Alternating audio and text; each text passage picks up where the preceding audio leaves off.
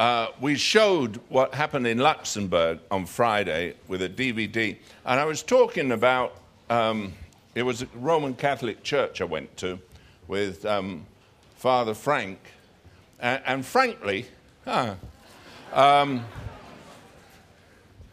it, it was much more inspiring to be there than to be here. Um, you know, uh, in the sense that people had respect to the things of God. I find some people have no respect. Um, you know, our God, we've come to worship uh, when you get a flippancy and, and you can go through a ritual, you just might as well be going through religion. And that's deadly. I hate religion with everything in me. And so does God. And a lot of people get trapped. And I was talking uh, on uh, Friday about one of the things, you know, I, have been on to people about fasting, you know, the stupidity that somehow you have to starve yourself to death to get God to do what uh, you think He should do. Fasting is not a Christian principle, it's heathen. And I keep telling people that, and they keep wanting to argue because uh, they were brought up to believe in a certain way. Uh, and, you know, from you, the day of your birth, your culture doesn't determine Christianity. So when we talk of a multicultural society, what we're talking of is an anti Christian society because worshipping culture is deadly. Uh, if someone says, Well, I'm this way because it's my culture, well, they need deliverance because we should be this way because Christ lives in us. We're Christians. We give up our culture. Is that plain? Uh, I, I, was explaining, I walked into the master class, you know, uh, and got talking uh, with the pastors and you, you realize their whole thinking is cultural, not Christian. And it's terrible that uh, a lot of people, for truth, take what their parents said and their um, school taught them, and that becomes truth to them. And unfortunately, if it's not biblical, it becomes very destructive because truth outside of Christ is not truth at all. Uh, and so I, I, just wanted to spend a little while kind of getting your brains engaged. It's Sunday morning, and what better time to wake up your brain? You don't use it all week, so uh, you have, you know, the chance to think. Um, because it's amazing how people would love to, you know, church should be a place of entertainment. No, it should be a place of where we talk of the things of God. Uh, and we make sure we, we concentrate on the things of God. Uh, and to me, um, I, I, there I was in, in a class, and, and the pastors, you know, they can't stand the idea that truth. Let, let me take a simple truth that I took on Friday. Uh, tithing. Now, if you're going to take the Torah and you're going to apply it to a Christian in one part, the Bible says if you imply it in one, um, imply it in one part, you've got to apply the whole. Now, if you apply the whole, that means you've got to do everything a Jew does. Now, I don't have any objection to someone teaching tithing as a biblical uh, truth for Jews. However, our righteousness should exceed the righteousness of the scribes and the Pharisees. Now, my question to them was if the propagators of tithing who preach it every week, if it were necessary to believe in it and to do it as legalistically as some do, I know some people would work it out to the penny they don't want to give God too much. So they work their tenth out to, you know, uh, and they come up and they ask me questions like this um, Is it gross or net? you know, uh, because they don't want to pay God too much. You know, but they feel obligated because of all the curses that they've been told are going to mount up on them that they better get it to the penny. You know? I mean, how ridiculous can you get? But there's some people who would not uh, uh, uh, pay a penny more than that which they think they can get away with. But it's not a biblical thing anyway for Christians. And when you tell them that, they say, Yippee! You mean, I don't have to give in? No, I didn't say that. But that's how thinking goes. You see, law is a terrible. I don't want to be under law, I'm under grace. And grace is a good thing. Now, the Bible says that if you break the law in one part, you've broken it all. So I asked these pastors that wanted to propagate tithing, I said, All right, if you really believe in it, here's the deal.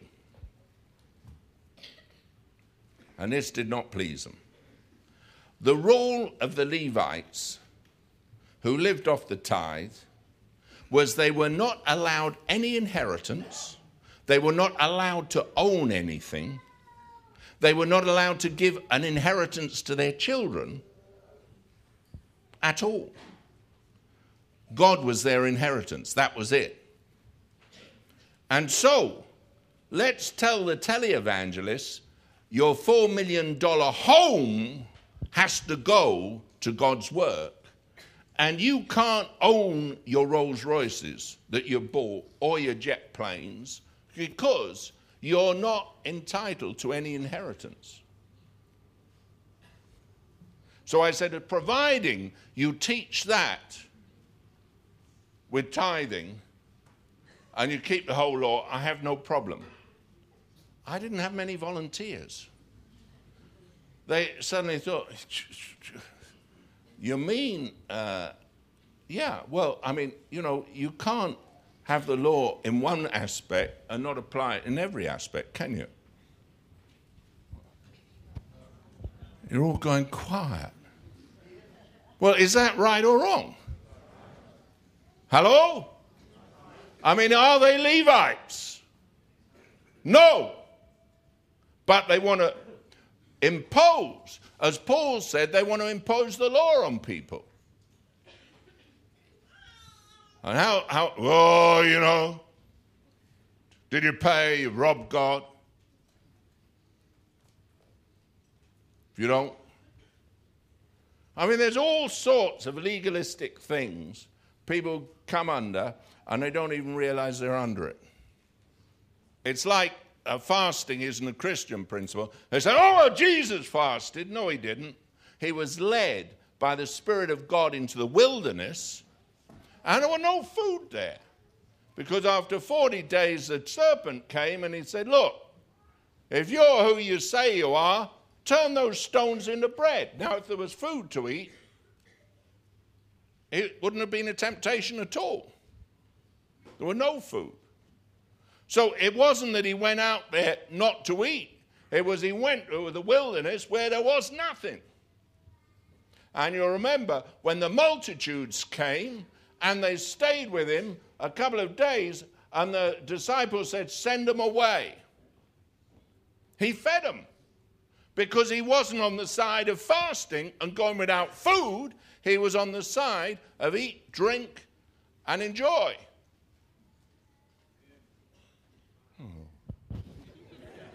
And they said, Oh, wine bibber and glutton. And he complained. He said, Look, when John the Baptist came, fasting and doing all the things the Pharisees do, you said, You know, there's an odd man. When I come eating and drinking, you say a wine bibber and glutton. Let, let, let's treat Christ the way he really was. Now, let me explain something to you. You see, it, it's great to know we're not under law, we're under grace. That means we're born again and we have a new nature, new life, and there's no struggle with sin. Now unto him who's able to keep you from and present you before. Eh. You know, if God's able to keep me, He's taken on a mammoth task. But He's able to keep me from, hey, and He causes me to will and to do of His good pleasure. Ezekiel 36, verse 27. Causes me to walk in His statutes. God is the cause, God is the provider. Is that plain when they're talking of the new covenant? And it's your nature that determines who you are. What you do comes from what you are. You understand that? And when you're born again and born of His Spirit, uh, life is a great freedom. Let's take verse 10 of, of Colossians 3.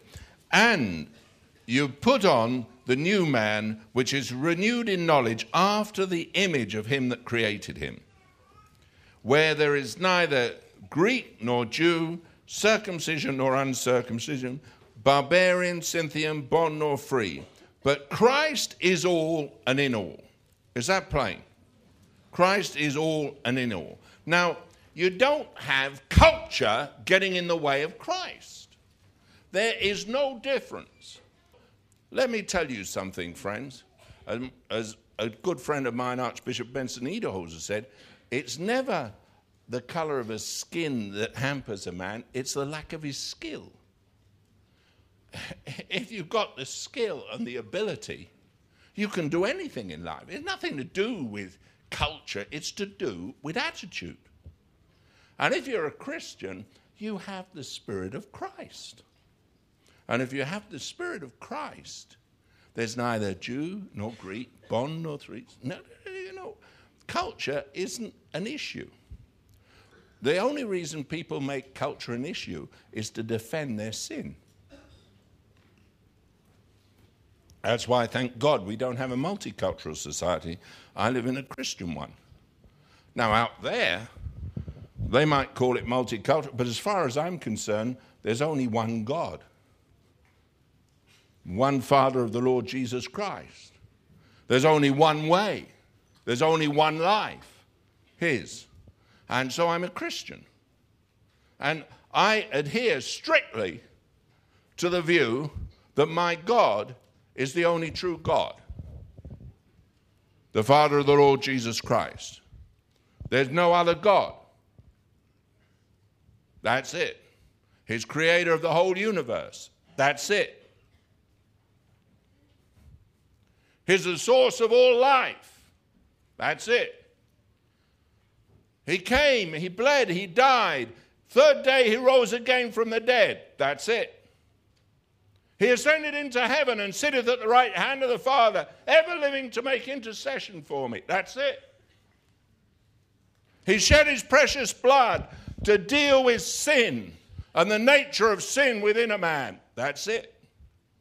He broke the power of sin. He conquered all that was against him. That's it. At Calvary, he shouted, It is finished. That's it. Reconciliation and atonement are a done deal. That's it. In fact, Christianity is totally dogmatic. That's it.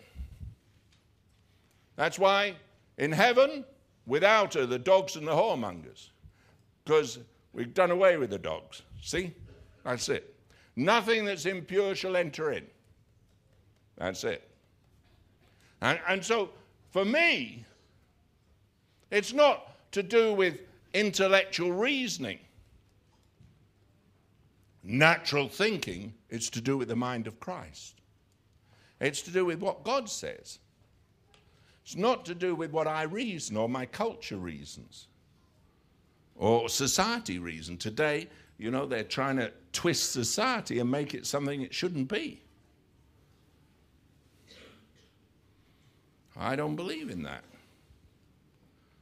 Listen to me. Society today is going through a tremendous uh, onslaught from politicians who want to pervert society. I do not believe at all that it's right that we should have 24 hour drinking so that young people are stoned out of their minds. I don't believe it's right to say that drug addiction's okay, you know. Just smoke the weed and, you know, get psychotic problems in your mind because you're, you, you know, you're, um, and they say, oh, well, it'll help with arthritis, help with MS, help with it. No, drugs are drugs. And if you're going to go and take drugs that um, make you hallucinate, you're going to lose your mind. It's wrong. But society says it's all right. But as far as I'm concerned, drugs are a no no. You all agree, don't you? I mean, anything that's mind bending and is going to affect is, is a no no. Now, amazingly, I grew up in a home that was totally and utterly anti Christian. I, I, mean, you know, it just was. My father was born in, into Catholicism, but he hated it so much he was anti Christian. Not anti in a vigorous way, but he just wouldn't have anything to do with it uh, because of the whole hypocrisy of it. My mother was of similar ilk. But I want to tell you one thing. I grew up in an atmosphere like that, but drugs to me were an offense. And to a lot of people in the world, you know, just people who wouldn't go to church or darken the doors, a lot of them have, have a kind of ethic that's embedded in them. Uh, now, mine was embedded in me just after the war. Do you know, one, one thing I, I love about thinking back, you know, and I can, you know, I'm old enough to say, hey, you know, I grew up, I was born in 1943. The Germans tried to kill me, but I survived. Um, they machine gunned the pram that I'd only minutes before come out of. Cannon shell went right through it. My mother had gone and picked me up, take me inside before a Messerschmitt came. Uh, and they, they used to fly down Biggin Hill, down the houses, and machine gun the prams of the children in the garden. They used to drop landmines, uh, and fortunately, one came down in our garden. And the parachute that it came on caught in the tree, and it swung two inches above the ground. And had it gone and not been caught in that tree that God planted there in consideration of my survival in all eternity, oh, He did. And He caused the branch to go out the right way so that that parachute was caught. And I was in my pram in the garden. At that time, I wasn't conscious of the bomb. But my mother was and came and raced inside the house. and they had to evacuate the whole street. Uh, and the bomb squad, then, or whatever they called them, came and disabled it. Two inches lower, our house wouldn't have been there, nor would any of the family. I grew up with ration books with knowing you couldn't go to a shop and just buy sweets. There weren't any. Everything was rationed. You had four ounces of meat a week.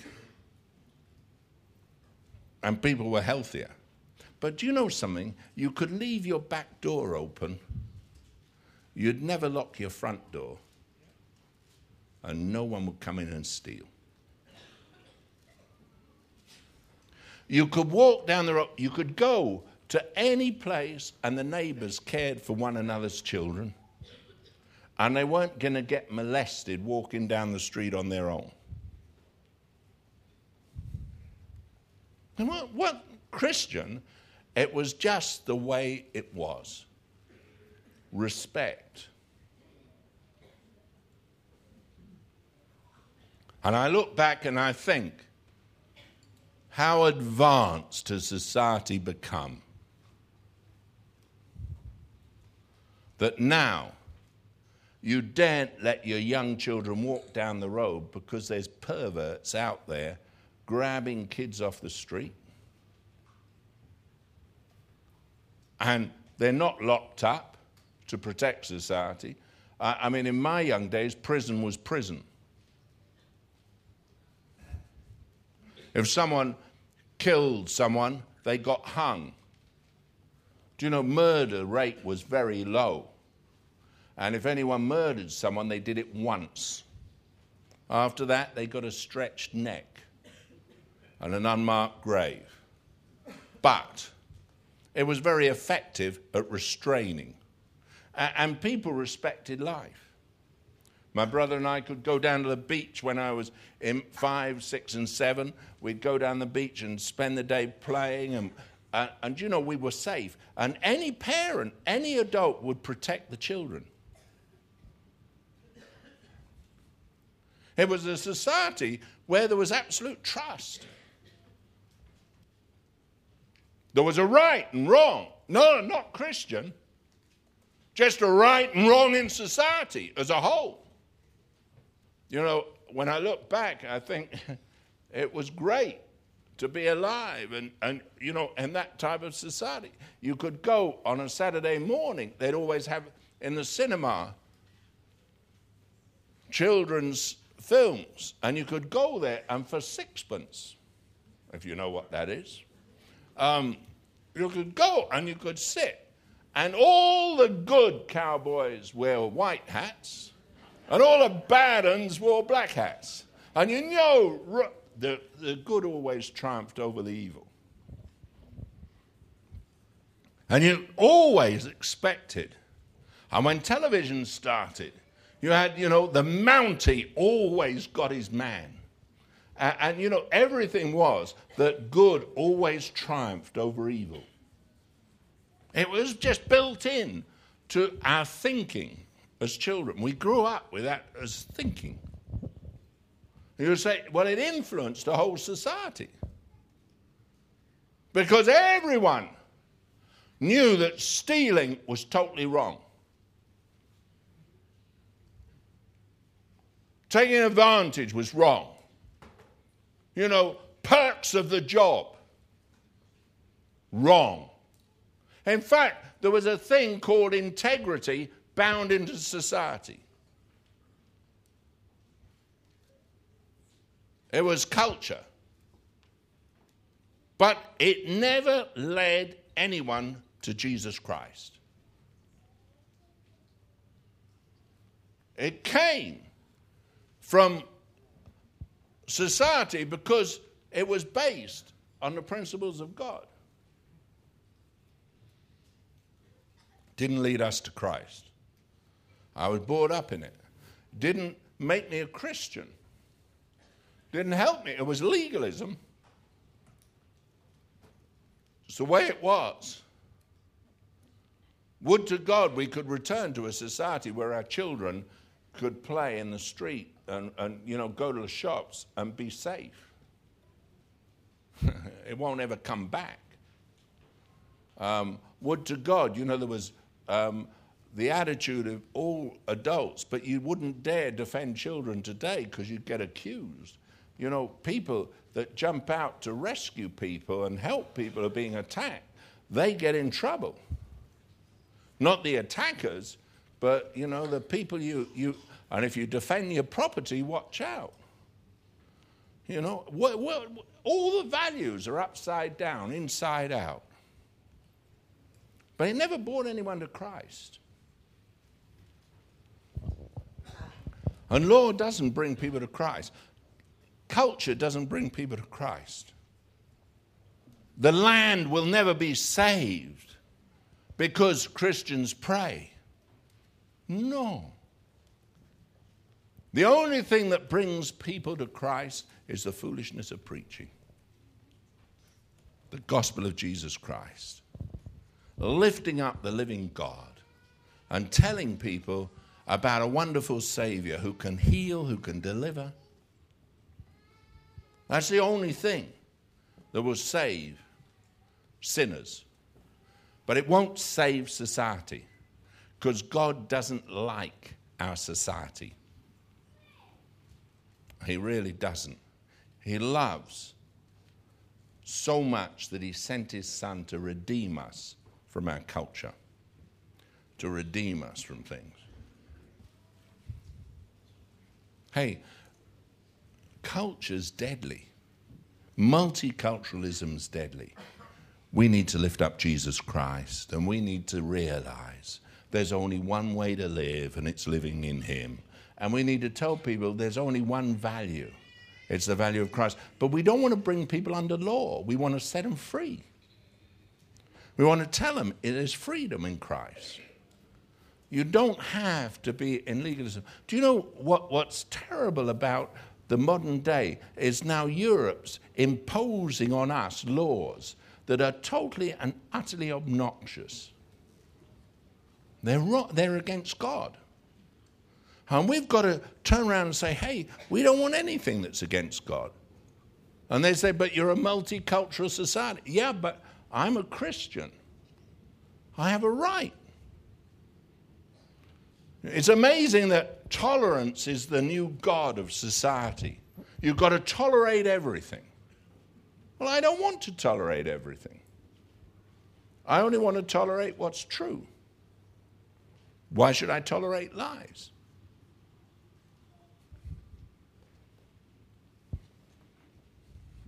It's interesting, Isaac Watts wrote when he was writing on reason and the mind, he said, You know, one of the biggest problems with Christians today, and he was talking of his day, is that their upbringing and their teaching in the schools um, governs what they think of right and wrong. What they don't do is find out from God what is true. Because you see, I can't look at the scripture and, and bend it to fit my culture. I can't look at the word of God and bend it to fit my culture. You see, what God says is right and what God says is wrong. It is strictly His word. And I can't live a Christian life by believing I must do this and not do that. No, it's, it's a relationship with a living God. And I realize that God is my source. Of myself, I can do nothing. That's why the Bible says, um, Now unto him who's able to keep you from falling. You won't keep yourself. You can't. Christ in you, the hope of glory. Without him inside, you can't. Without being born again, you can't live a Christian life. Without being filled with the Spirit, you're not a Christian. Without being born from above, you have no hope.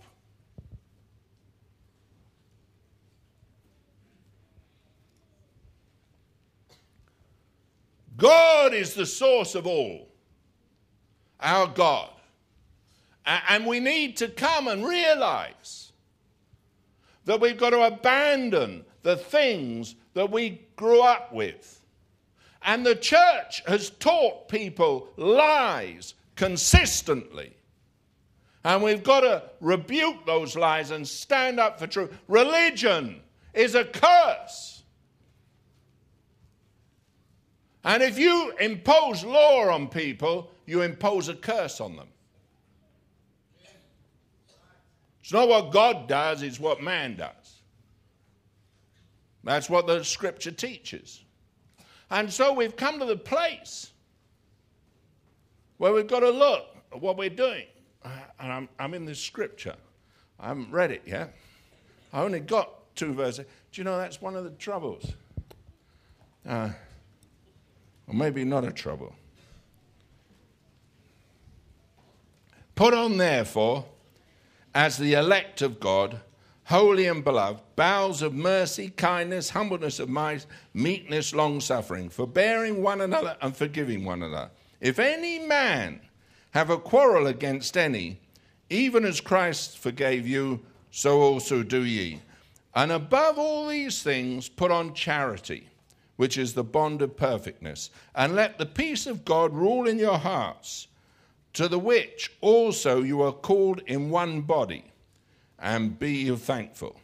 Let the word of Christ dwell in you richly in all wisdom, teaching and admonishing one another in psalms and hymns and spiritual songs, singing with grace in your hearts to the Lord. And whatsoever you do in word or deed, do all in the name of the Lord Jesus, giving thanks to God and the Father by him. Now, look, singing, making melody.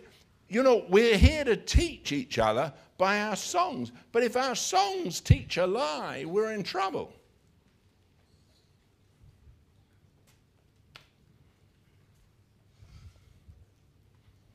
When we sing, we've got a duty to teach. Our songs have got to be biblical. Our songs have got to be full of truth because people learn out of their songs. As they sing, they begin to set their heart and mind on it, and it sticks in their mind. The Methodists, when they wrote their hymns, they were so concerned. Uh, and you'll find Whitefield was more concerned with the truth that was in the verse. Isaac Watts, with the truth that was in the verse. Because he realized the way to teach people was with music. Admonishing people. And yet, the songs of today are little ditties. Uh, I, I, just can't sing what I don't believe because, uh, you know, I don't want it to get inside me. I don't want it in my mind. I'm particular. You know, someone said to me, Well, most of the songs you can't sing then. Well, good. You know, remember what Shakespeare said? If music be the food of love, play on. Give me excess of it, that sufficing the appetite may sicken and so die. Enough! No more. Tis not so sweet now as it was before. Now, why didn't I learn scripture instead of Shakespeare? Because I, I, I want a Christian. But you know, sometimes I think we've made worship in, into something that it shouldn't be. Paul said, okay, if you're going to sing, you've got to admonish people, you've got to teach. I don't like mindless things. Hey, why? Because it deflects people's attention from the sovereign God, the wonderful God who's so mighty, almighty. Hey, you know, one thing I liked about being in the Catholic Church, it brought back something to me. They sung with reverence. You know what I miss most? Is respect for God. What I miss most is people forget who He is.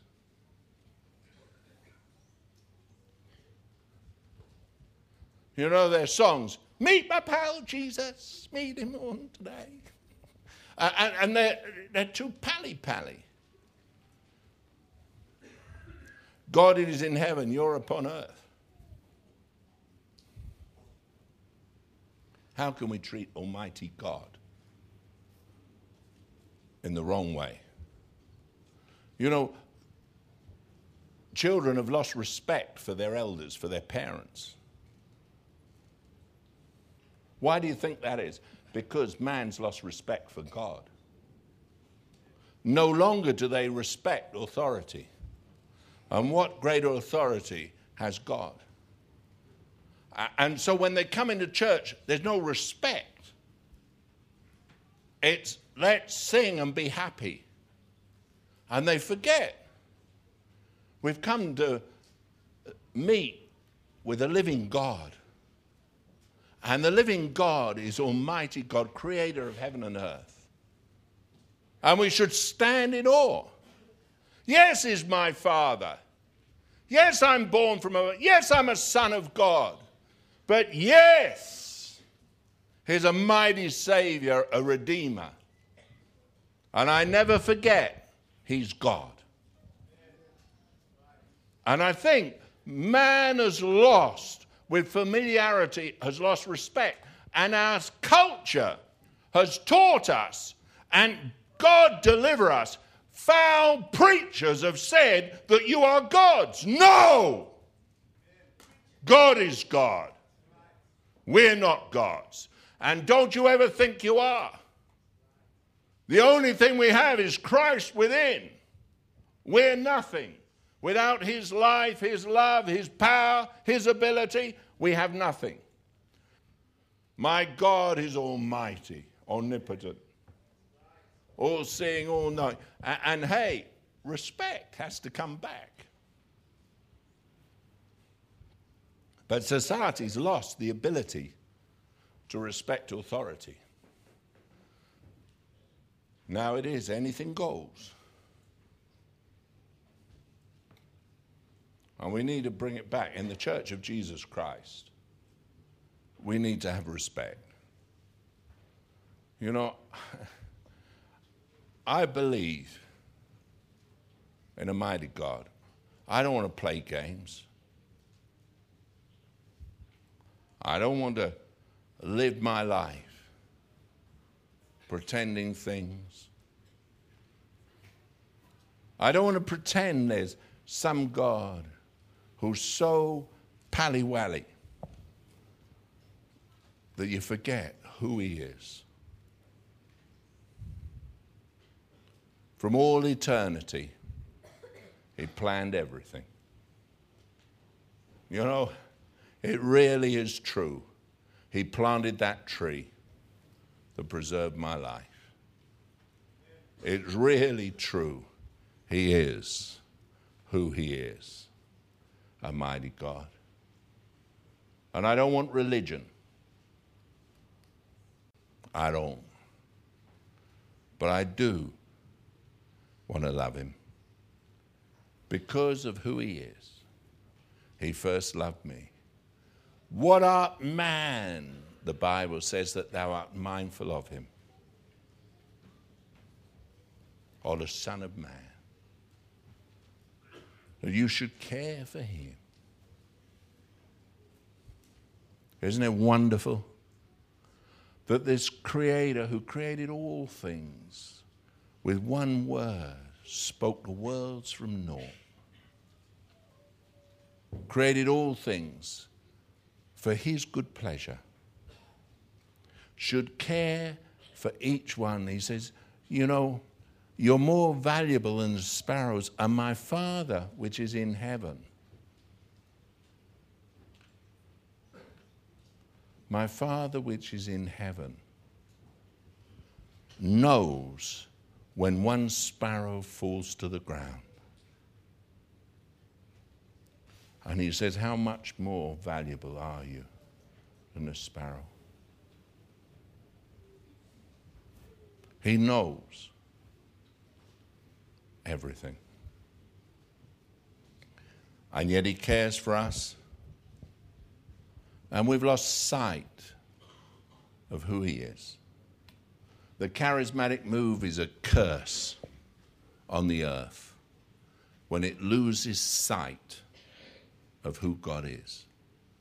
When it becomes a game of getting people to fall down, democratization of the gifts of the Spirit. What blasphemy! When it takes away the majesty of the true and living God. The declaration of his power, his glory, the reality of who he is. We never need to forget it. We need to remember it. you know, in the end, if you can't respect God, whom can you respect? And the lovely thing about the new covenant, you know, I talked about tithing on Friday. Do you know, once the Holy Spirit came, there was a totally different attitude to things. People that were rich went and sold what they had and gave. You'll find in Acts chapter 2. Total different. No, no one said that all that he had was his own. They suddenly realize the church has got to come alive with care for the brethren.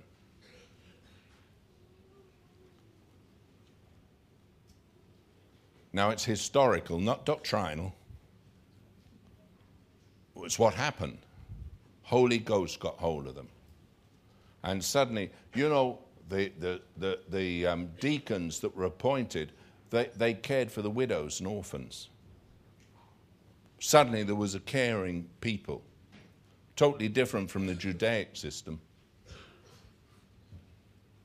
The Church of Jesus Christ was totally different because people got in perspective right thing. They didn't live for themselves, they lived for Him. Far in excess of anything a Jew would do. And so I'm not saying license, I'm saying no. You know, it's faith that works by love. I love him. I adore him. And, you know, it, it's not a cost. How can anything be a cost when he's given me everything? He gave me the ability to succeed. He gave me life. All that I have is His. Everything I own is His. The world and creation He gave for His good pleasure for His children. He created all things. He said to man, You go num- name the animals, every single one of them. Hey, you know, creation was put here for us. One put here just to be. The everything that my God put here. That's why I enjoy it so much. I enjoy the things. Why? Because it's a gift from God. I look at it, I don't worship it. No, no, no. I worship the one who created it. I love him. There's nothing when I go and I see beautiful things, I say, My God, put that there for me. It just brings a wonder to my mind. I, I, I looked out the window and I saw a most beautifully colored bird sitting on my roof. And I looked out and I thought, you know, God painted it. Before the world ever was, He created it in His mind, and then He spoke it into being. And I thought, what beauty God has put. What beauty He's put everywhere. Wherever I go in the world, hey, I see God. What a God that can make everything so perfect, so beautiful. What a God. What a God. What a God. and, and, and, you know, why is it people respect him so little? Why doesn't he fill their minds and their hearts with adoration for him? oh, Jesus said, Of myself I can do nothing. What I see my Father do, that's what I do. What I hear my Father say, that's what I say. I, I, I can't do anything. And how much more a Christian? A total dependency on the source of all life, an acknowledgement of who He is and what He's provided, an attitude of adoration to Him for all the wonders of His grace, a realization of utter dependency on Him. Not, oh, you know, I did this, I did that. No, no, no, you can't. You can succeed in the earth things, but you can't succeed in the heavenly. You know, you want your treasure in heaven. where moth and rust don't corrupt, thieves don't break through and steal. You want your whole life hidden with Him. All your imagination filled with awe. What a God. What a majesty. How can I not bow my knee to Him and give thanks to Him for all He is, for all He does? Why my very life is upheld by the power of His Word. Every moment of every day, I'm dependent on Him. He rules everything. He orders all things after the counsel of His own will. He is everything to me. He's my salvation. He's my redemption. Out of Him is life. And life was the light of man. What a God.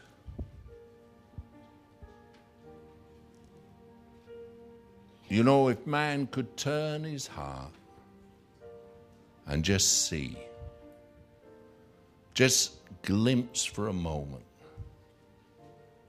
and give up the foolishness of self dependence and realize we have a God who is good, a God we owe everything to. a majesty from on high, a King of kings, a Lord of lords. Instead of just coming with flippancy, come with wonder. Instead of coming in a mindless way, realize it cost him everything. His only begotten Son to give us that life.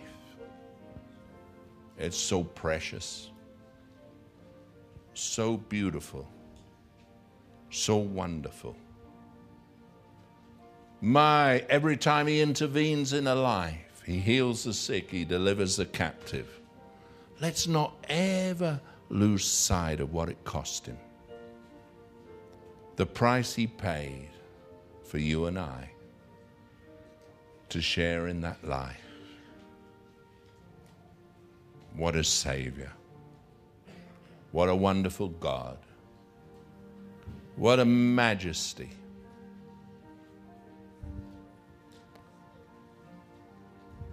How could he do it? I don't know. I know he did because he loved me. Faith that works by love. God so loved the world that he gave his only begotten Son. And if we don't respond to that Son, the one who speaks from heaven, if we won't obey his voice, we're in trouble. He lives to speak. He's a good God. And let us turn our hearts, our minds to Him. You know, worship would come when you concentrate your mind and your heart on who He is. What a God. What a God. What a mighty King of Kings. Lord, I just pray for each one here. Lord, you're so wonderful, so mighty.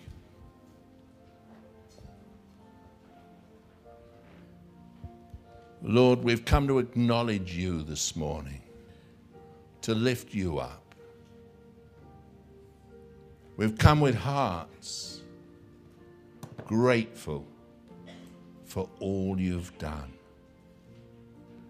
grateful for your salvation, grateful for your Son that came to redeem us, to dig us out of a horrible pit, set our feet upon a rock We've come to magnify you, to glorify your name, to exalt you amongst the heathen, to raise up your name in a dark place. Lord, we've come because you are who you are, what you are, your grace, your power, your glory. We don't deserve anything, but you loved us. Lord, we just magnify you. You're worthy.